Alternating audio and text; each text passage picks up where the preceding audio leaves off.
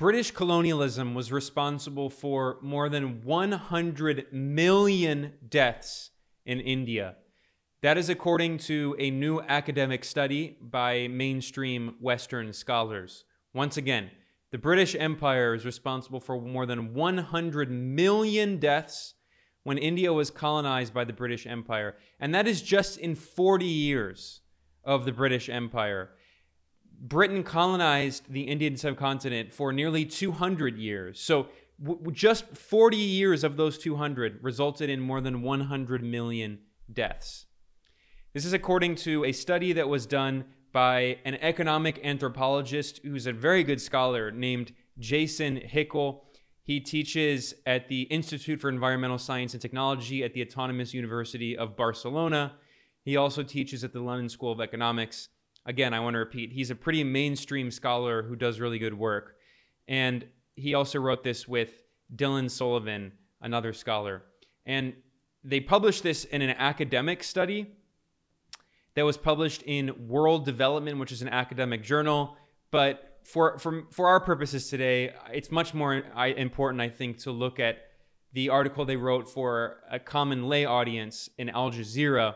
And the article they titled is How British Colonialism Killed 100 Million Indians in 40 Years. Now, today uh, I'm going to be going through several of these articles because there are other articles that are related. And I will, of course, as always, link in the description below to a an article at multipolarista.com that includes links to all the sources I cite. So you can find links to all of these.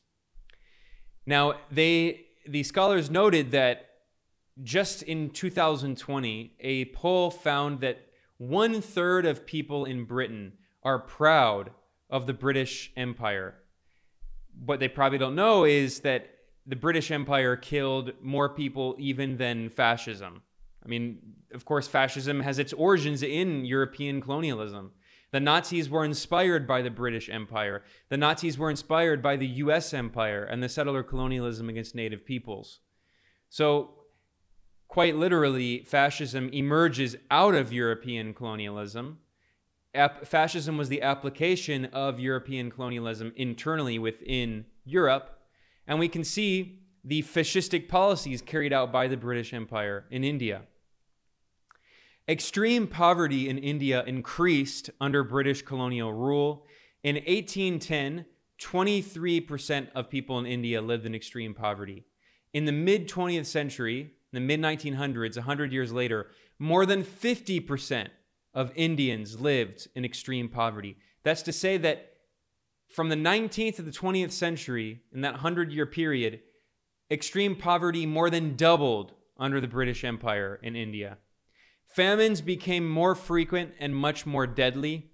Far from benefiting the Indian people, colonialism was a human tragedy with few parallels in recorded history. So when you see these far right pundits at Fox News and certainly not just Fox News, but especially you know Tucker Carlson had this speech recently in which he he praised British colonialism for helping India. No, that is ridiculous fascist propaganda. That is not at all what happened. It's the exact opposite. From 1880 until 1920, the height of Britain's imperial power, the death rate led to around 100 million deaths. So the death rate increased considerably from, in this period from 37 deaths per 1,000 people in the 1880s to 44 deaths in the 1910s. Life expectancy declined from 26 years to 22 years. That's to say, in the 1910s, in British colonized India, the average life expectancy was 22 years and it decreased over time. It did not increase. They used data on real wages showing that in 1880, living standards in colonial India had already declined dramatically from their previous levels. Before British colonialism started in India, which is around the 1770s, Indian living standards were roughly on par with the developing parts of Western Europe. That is to say, before European colonialism, the global south, for the most part, especially India and China, which were major industrial powers, well, industrial is the wrong word because this is, this is the period of industrialization. They were major manufacturing powers, major economic powers. Before European colonialism, the living standards of average people in China and India was roughly equal to the living standards in Europe. It was European colonialism that made the global south poor.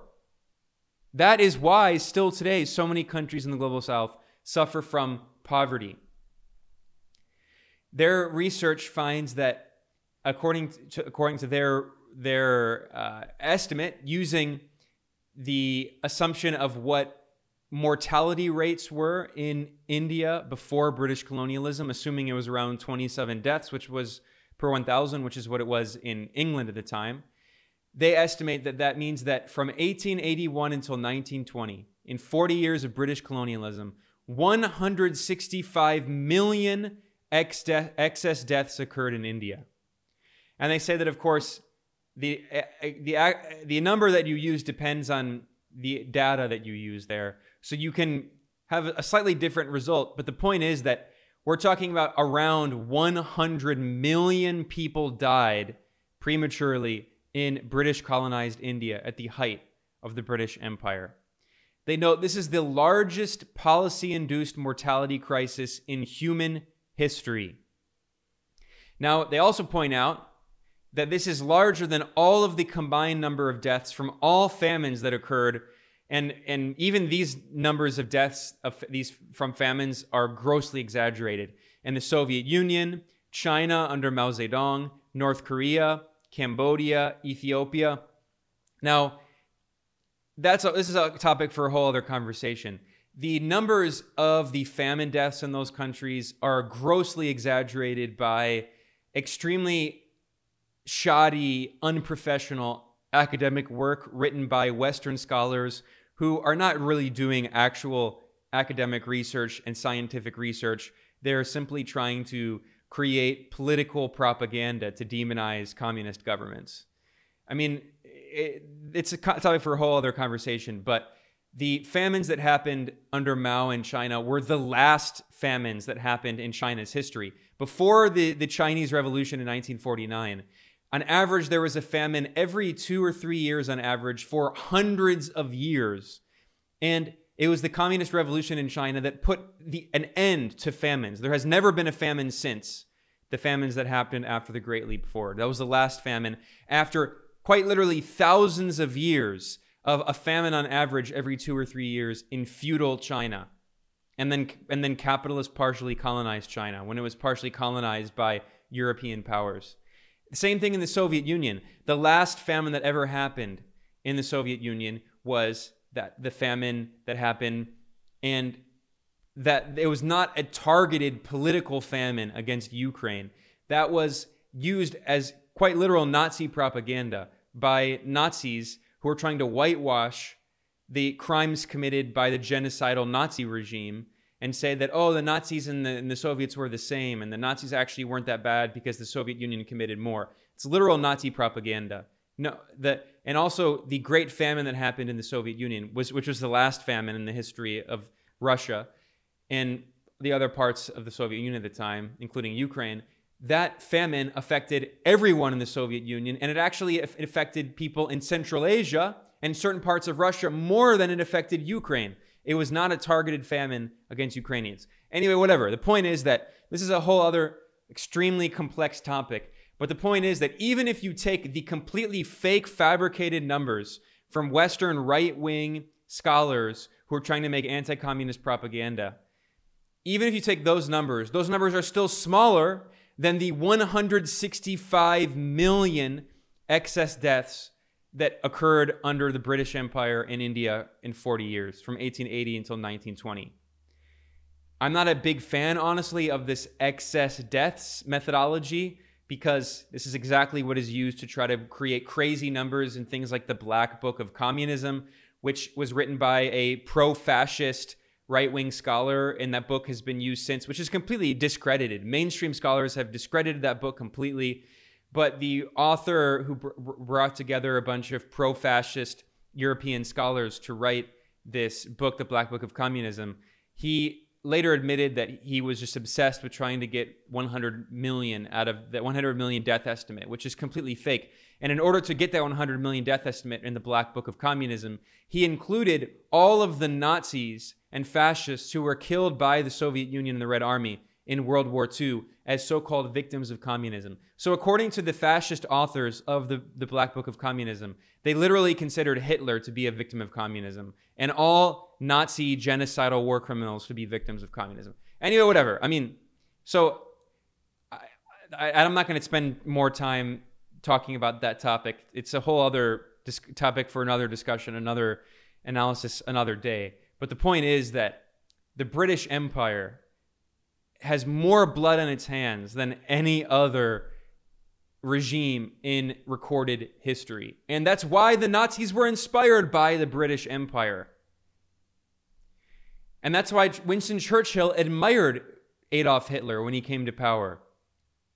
And Winston Churchill in the late 20s and early 30s wrote speeches and articles praising Hitler and saying that he helped save Germany from Bolshevism, as Winston Churchill said. I'll come back to Winston Churchill in a second because he has the blood of millions of Indian victims on his hands.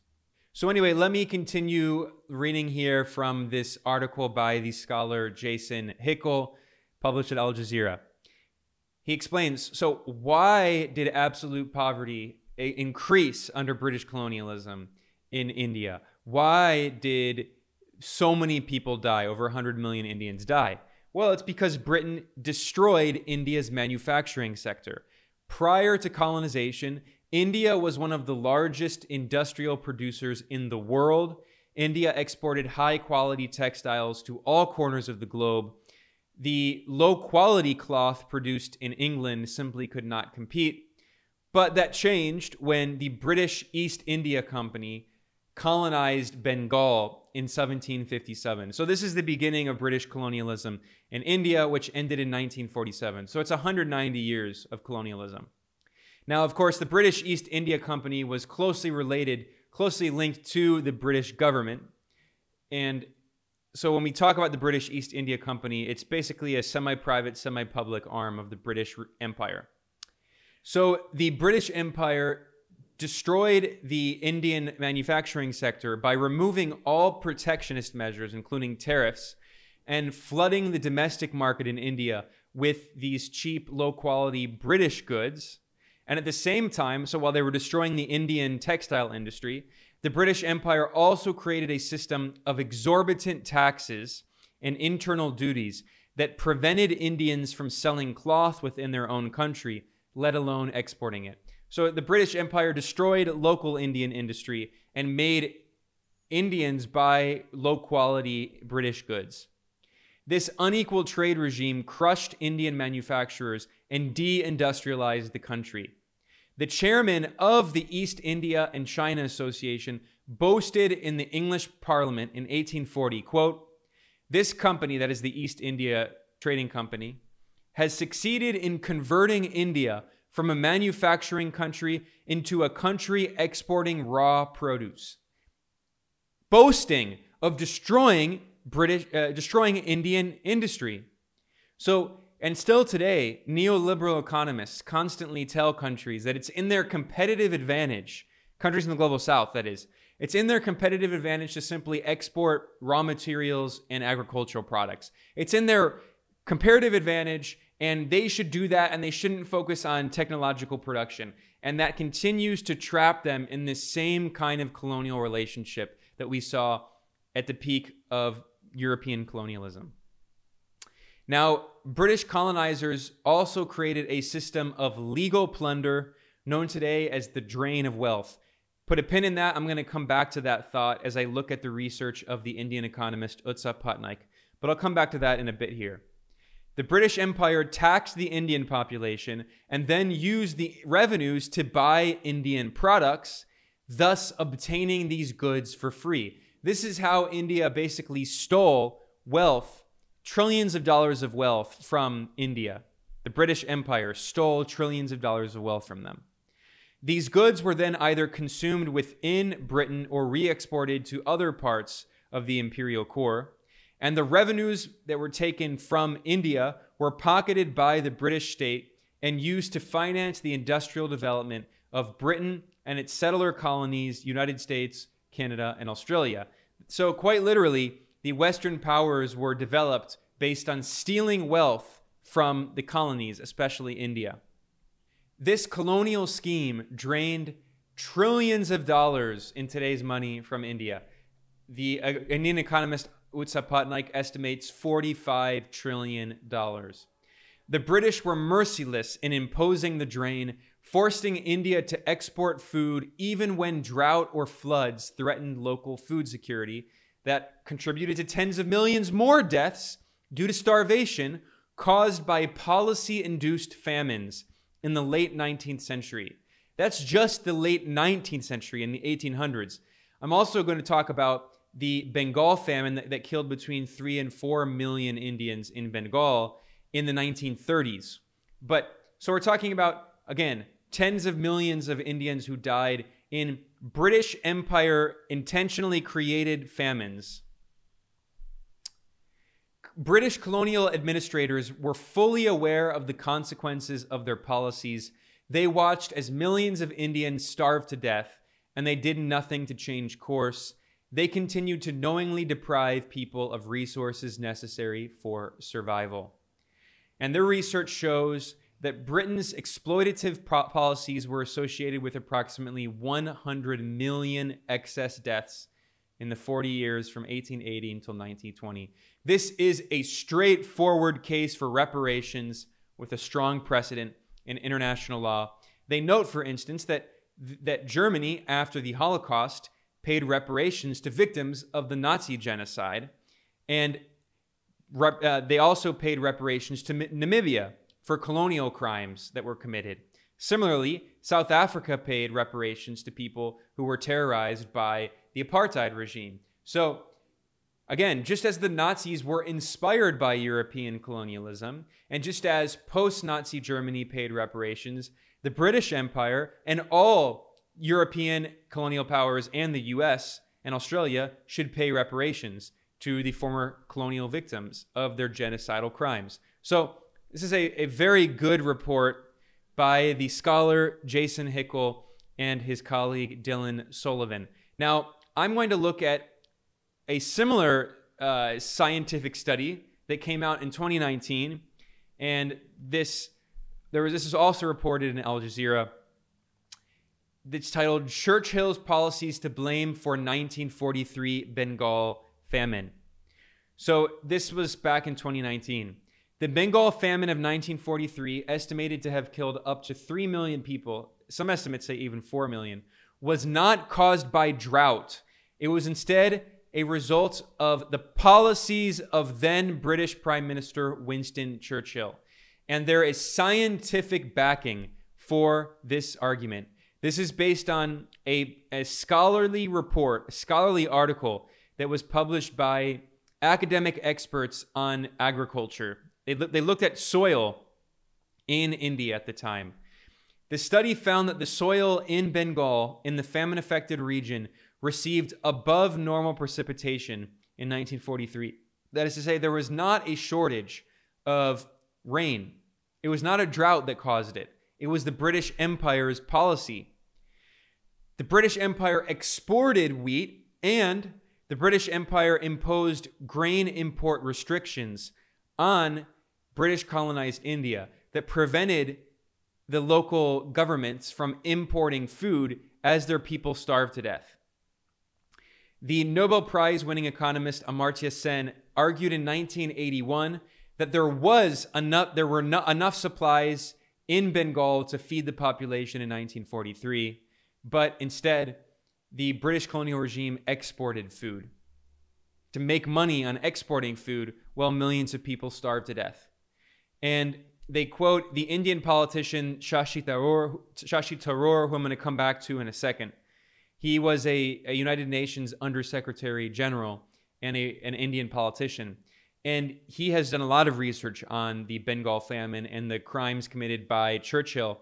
He said Churchill has the blood of millions on his hands Churchill deliberately ordered the diversion of food from starving Indian civilians. to well supplied British soldiers and even to top up European stockpiles. So, obviously, at this time, the, the British were fighting the Nazis after Ch- Churchill had meant, spent many years admiring Hitler and Nazi Germany and, and hoping that they could ally with Nazi Germany against the Soviet Union. And it, uh, that didn't work out, obviously. But so, obviously, at this point in 1943, the British were fighting the Nazis, although they were not doing very much fighting compared to the Soviet Union. 27 million Soviets died. Over 80% uh, of the Nazi casualties in World War II were on the Eastern Front caused by the, the Soviet forces. Only 400,000 Brit- British died and 400,000 US Americans died, whereas 27 million Soviets died. So, anyway, the point is, but at this point, the British were kind of fighting the Nazis, but they did not have a shortage of food. So, there was no justification for taking food away from the from India. It was an intentional policy of genocide. And of course, we know that that Churchill himself he wrote in his he wrote in his diary that Indians he said Indians are a beastly people and he said that they are breeding like rats and he he wanted them to die. And when, when he when he was told he knew that millions of people were dying in India. And when it was reported to him he said then why isn't Gandhi dead yet? So once again, the this scholar Janam uh, Mukherjee, who wrote a book about the Bengal famine, said, "quote The Bengal famine was not the result of agricultural failure, but of human action." So once again, these are the genocidal crimes committed by the British Empire in India. Now, I mentioned Shashi Tharoor, who is a well known Indian politician from the Congress Party and he also was an undersecretary general for the United Nations or under general secretary for the United Nations. And this is an article in a local Indian media outlet. Shashi Tharoor compares Winston Churchill to Hitler, says he was responsible for Bengal famine. I mean, that's that's an objective fact. And once again, I mean, Churchill admired Hitler. So they, I mean, this estimates four million, three or four million died from starvation and malnutrition during the famine in Bengal, while Britain exported huge amounts of food from India, including 70,000 tons of rice in the same year, 1943, of the Bengal famine. What, what did Churchill said? He said, quote, this is an exact quote from Winston Churchill. I hate Indians. They are a beastly people with a beastly religion. The famine was their own fault for breeding like rabbits. And and, and uh, Shashi Tharoor, the Indian politician, says, quote, Churchill has as much blood in his hands as Hitler does, particularly the decisions that he personally signed off on during the Bengal famine when 4.3 million people died because of the decisions he took or endorsed. Now, keep in mind, this is four, three or four million deaths in addition to the more than 100 or potentially 165 million Indians who died under the British Empire from 1880 until 1920. So, once again, quite literally, hundreds of millions of people died because of European colonialism. Just the British Empire alone is responsible for well over 100 million, maybe who knows, 200 million deaths in India. Now, I mentioned that Winston Churchill admired fascism. He, in the early 1930s, he supported Hitler and Mussolini. Even the Churchill Project, which is run by a bunch of conservatives who, who worship Churchill, even they admitted that Churchill, quote, expressed admiration for Mussolini, the Italian dictator who quite literally founded fascism. And again, these, these are his Churchill's own hagiographers. They admitted, they, they wrote, quote, if forced to choose between Italian fascism and Italian communism, Churchill unhesitatingly would choose the former, that is fascism.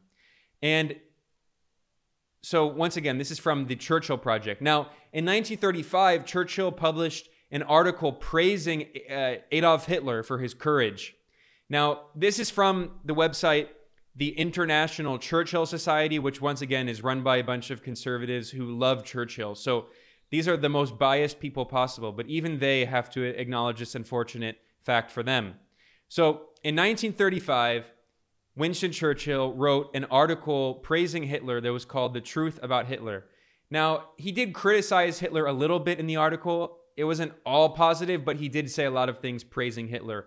And the fact that he even said anything praising Hitler shows that he was he was sympathetic to fascism. Because once again, fascism comes out of Brit- of European colonialism. There is a direct line from British colonialism and US settler colonialism in, in the Americas and French colonialism directly to fascism. That's directly, that's, there, there's no difference between them. As uh, Aimé famously said in, in his famous uh, essay, Discourses on Colonialism, fascism was the application of European colonialism internally within Europe. And we see the, that, so in 1935, Churchill wrote this, this article about Hitler, the truth, it's called The Truth About Hitler. And then in 1937, Churchill slightly edited the same essay that he had written, and he published, he titled it as Hitler and His Choice, and he published it in a book that was written by Churchill called Great Contemporaries. So if you're watching here, this this article here from the Winston Churchill International Society, it has some some lines that were crossed out, and those lines crossed out were originally written in the original article that he wrote in 1935, Winston Churchill. So in this article in 1935 slash 1937, Winston Churchill's warning about the rise of communism in Europe, and he talks about Germany and in this anti-Semitic stereotype that he's contributing to, claiming that Jews were the main prop of communism. Uh, Winston Churchill himself was also deeply anti-Semitic, and he wrote an article in 1920 titled Zionism versus Bolshevism A Struggle for the Soul of the Jewish People. And he spreads these kind of fascistic uh, talking points, claiming that communism was a Jewish plot. I mean, he agreed with Hitler in, in many ways. Again, the fact that Winston Churchill committed genocide in India is why he's not seen as Hitler. They were both genocidal, racist warmongers who have the blood of millions and millions of victims on their hands. So, uh, once again, I mean, we can see his his sympathy, uh, the British Empire's deep sympathies for fascism everywhere we look. So go- going back to this essay that Winston Churchill wrote in 1935, where he praises Hitler, he wrote, "While all these formidable transformations were occurring in Europe, Corporal Hitler was fighting his long, wearying battle for the German heart. The story of that struggle cannot be read without admiration for the courage." perseverance, and the vital force which enabled him, Hitler, to challenge, defy, conciliate, or overcome all the authorities or resistances which barred his path.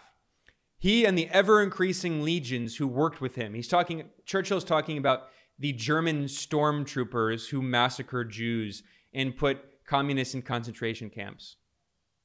Churchill says that Hitler and his followers certainly showed at his time, this is an exact quote, quote, certainly showed at this time in their patriotic ardor and love of country that there was nothing they would not do or dare, no sacrifice of life, limb, or liberty that they would not make themselves or inflict upon their opponents.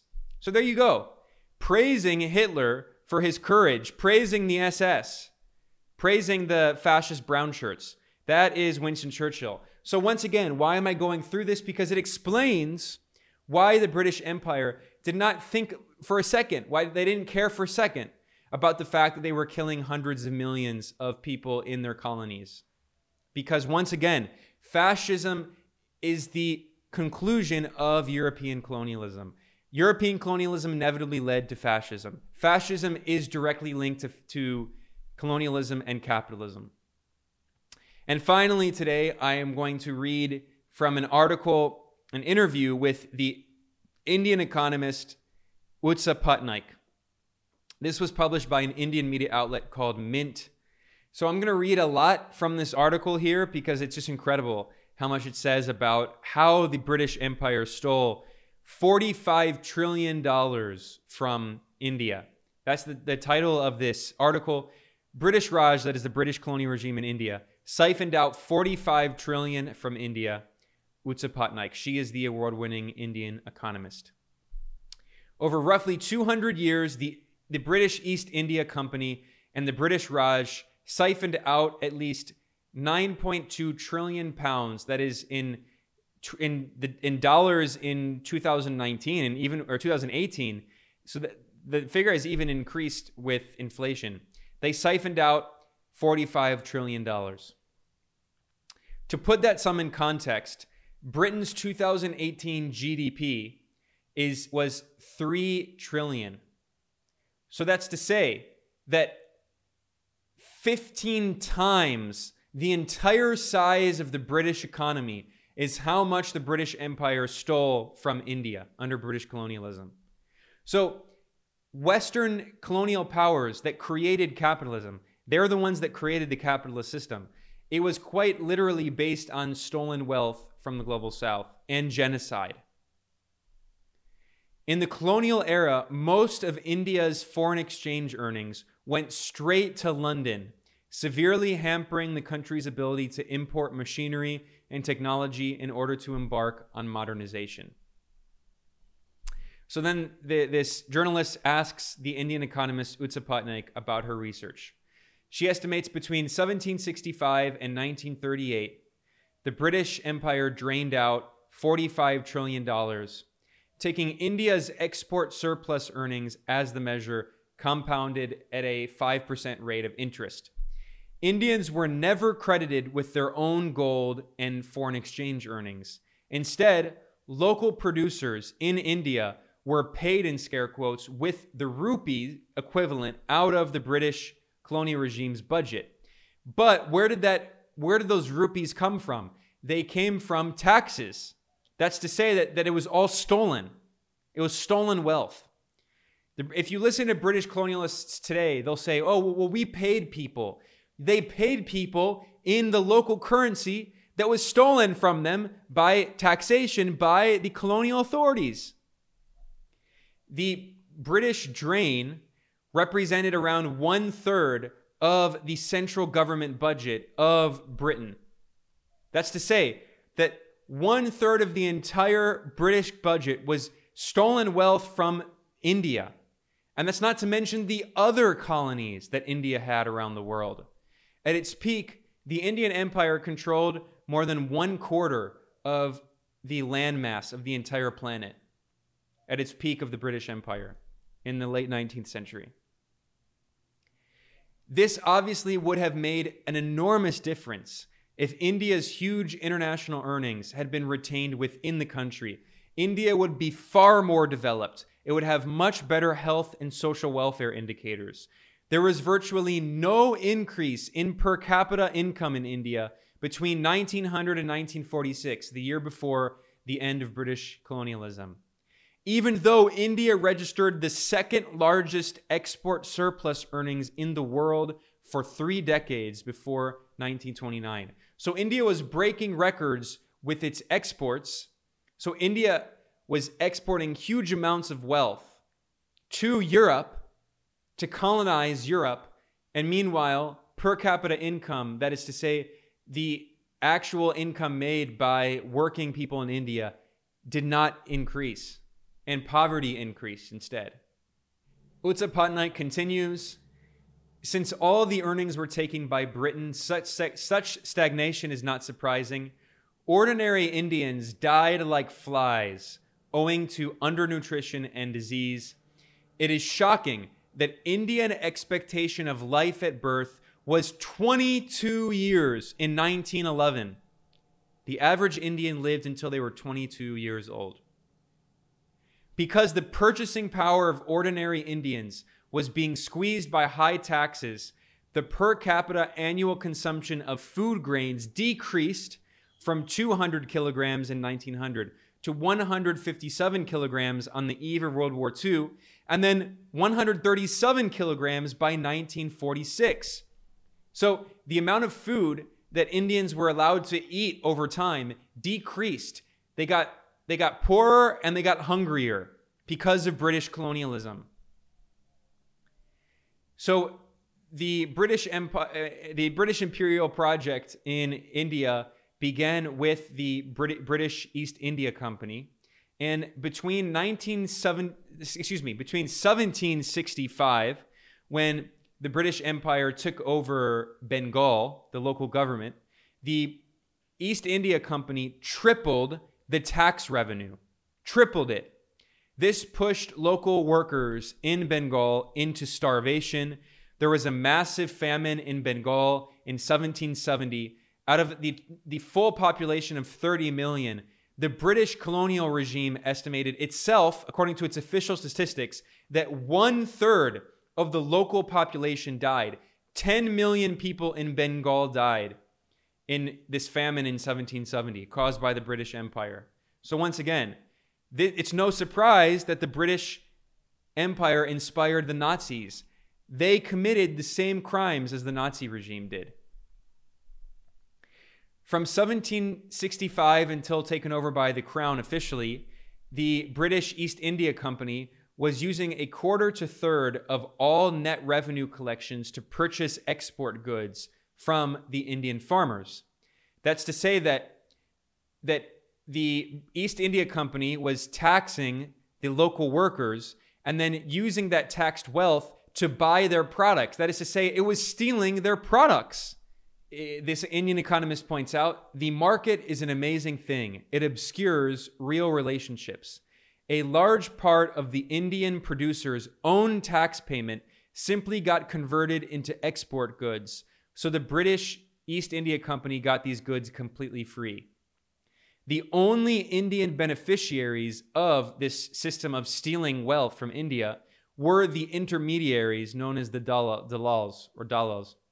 Some of the mo- some of modern India's most well-known business houses, so some of India's capitalists today, made their early profits doing dalali for the British, so helping to be the middlemen for the colonial regime. Income taxes on businesses and professionals was non existent until World War II. So while the British colonial regime is destroying the working class, making them starve to death with taxation, it was not taxing the local Indian capitalists who were making money off of it. So it shows that once again, the capitalists benefited from colonialism, but not the workers, not the vast majority of the population. Here, the economist Patnaik stresses that, that the modern capitalist world would not exist without colonialism and the drain of wealth from the colonies. During Britain's industrial transition from 1780 until 1820, the same time period, by the way, when 100, at least 100 million Indians died, maybe 165 million Indians died. The drain from Asia and the West Indies combined was about 6% of Britain's GDP, nearly the same as its own savings rate. So 6% of the entire size of the economy. Britain was running current account deficits with continental Europe and North America, which means that it was importing more than exporting from them. So this was helping to develop Britain itself. And at the same time, it was also invest, investing massively in these regions, the, in, in its settler colonial projects, which meant running capital account deficits. So it's exporting capital as well. Patnaik points out how is it possible for Britain to export so much capital, which went into building railways, roads, and factories in the US and continental Europe? Its balance of payments deficits with these regions were being settled by appropriating the financial gold and foreign exchange earned by the colonies, especially India. Every unusual expense like war was also put on the Indian budget, and whatever India was not able to meet through its annual exchange earnings was shown to its indebtedness on which interest accumulated. So Britain was importing from other parts of Europe and, and then North America and Australia, and also exporting capital. And in order to make up for its trade deficits, it was simply using the gold and foreign currencies that it stole from India to pay for its trade deficits. So Literally, capitalism was founded on theft. Capitalism was founded on genocide. Capitalism was founded on colonialism. This is how Western capitalist countries got rich. Is through stealing the wealth of the global south. She writes, as under the British East India Company, under the British Crown too, a third of India's budgetary revenues was not spent domestically, but it was instead set aside as expenditure abroad That is the money that was used to fund the British Empire. So the British colonial officer overseeing India, which is the British Secretary of State, who was based in London, by the way, what happened is that the British colonial regime, the Secretary of State for India, it when it when the British Empire was exporting products from India, the foreign countries that want the foreign uh, companies that wanted to import those goods from India. So let's say if it's a company in Britain, if it's a company in the US, if it's a company in another part of Europe, if they want to import Indian agricultural products or textiles, how would they pay for it? They would deposit gold and sterling into the bank account in the Bank of England that was held by the Secretary of State for India. So if the US or another part of Europe was paying for the import of Indian goods, they were not actually paying India, they were paying the British Empire. Those goods were stolen by the British Empire. And then what happened is that the British Empire, which was in the Bank of England, was st- taking all of that gold and sterling. Instead, they would issue an equivalent rupee amount in council bills to the Indian producers. So paying the Indian producers with an IOU that is denominated in rupees, the local currency. So that's to say that stealing the products from India, from the Indian producers, and then taking the gold and currency from foreign countries that want to import the Indian products, and then giving the Indian producers rupees that the British Empire would then tax away. So literally, the British Empire was stealing that wealth, stealing those products. So that mean, that's to say that tens of millions of Indian farmers were basically slaves for the British Empire. They were giving their products for free to the British Empire. And then when there wasn't a famine, when they weren't starving to death, they were living in extreme poverty. Britain had complete command over all of the international purchasing power, purchasing power that Indian producers had earned. Now, there's an interesting question in here toward the end of this interview, which I really want to read here. The journalist asked this Indian economist, Utsa Patnaik, The world has changed considerably since the 19th century, and China's recent foray into Africa is sometimes referred to as the new form of imperialism. And she pushed back against this ridiculous idea that China is a new colonial power. Utsa Patnaik says, quote, it would be quite incorrect to call either China or for that matter, Indian entrepreneurs in Africa as modern imperialists. They are not imperialists, she said. She continues This is a ploy that the North, the global North, uses to deflect attention from the crimes that they committed against our people after getting forcible political control. So the European Western colonialists, they are accusing China of what they did. Britain and other countries taxed the colonized, took their foreign earnings and drove them into hunger. Chinese and Indian entrepreneurs in Africa are merely trying to do business in agreement with independent governments. We can never hope to replicate the development path that global north countries followed. They dealt with rural displacement and rising unemployment through massive permanent outmigration, mainly to the Americas. That option is not open to labor surplus India or China. So, once again, what China is doing in Africa is in no way similar similar to what the European colonialists did to the global south. Now, this is one of the last questions here. The journalists ask about trade barriers once again going up. Is there a lesson that we can learn from the colonial experience? And Utsa Patnaik says the lesson we have to learn is to disengage I am not unhappy at the idea of protectionism in the West. Because frankly, we have to turn our eyes inward. We have an enormous domestic market, and its purchasing capacity needs to be raised. We must trade more with other developing countries and trade on terms which are not exploitative. Essentially, fair trade, not free trade, fair trade. The developing world must start thinking in terms of cooperative solutions. Some barriers to trade with the northern countries are also essential because the dogma of so called free trade was promoted by them, the colonial powers, to serve at their interests at our expense. Transnational, transnational companies, these Western corporations, are trying to change our cropping patterns toward export crops as they did during the colonial period. They want free access to our agriculture because they cannot ever produce the crops we can, particularly in winter. So, if you take a, a, an economics, a neoclassical economics class, they talk about David Ricardo and comparative advantage, and it says that, you know, Portugal produces wine and Britain produces textiles. And even though maybe it, it maybe technically uh, Portugal could produce more textiles, it's actually in Portugal's comparative advantage to produce wine, and it's in Britain's comparative advantage to produce textiles, even though Britain could also produce wine. I mean, no, that that classic neoclassical economics is just justification for colonialism. The idea that, that countries should only continue to produce based on their comparative advantage is what traps countries like India in being export colonies, basically. They don't develop local technology and local industry. Instead, they just be, they're just a resource extraction hub.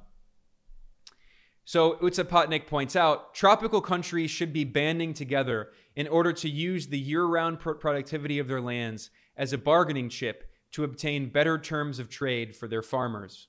Today's the the countries that are the advanced capitalist, formerly colonial countries, to their day, to, to this day, they are highly dependent on the ex-colonial world for their standard of living.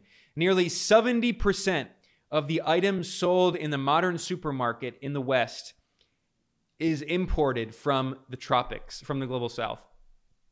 The terms of trade are still not fair, yet many still adhere to the belief that the advanced capitalist countries became advanced because they are su- supposedly innovative or entrepreneurial. She says, This is fake history. We need to talk about real history. She talks about how the Cambridge Economic History of India, for example, doesn't mention the stringent protectionist policy against Asian textiles that Britain maintained during the British Empire. Or it doesn't mention the Brit that, that Britain stole all of India's export surplus earnings for 180 years.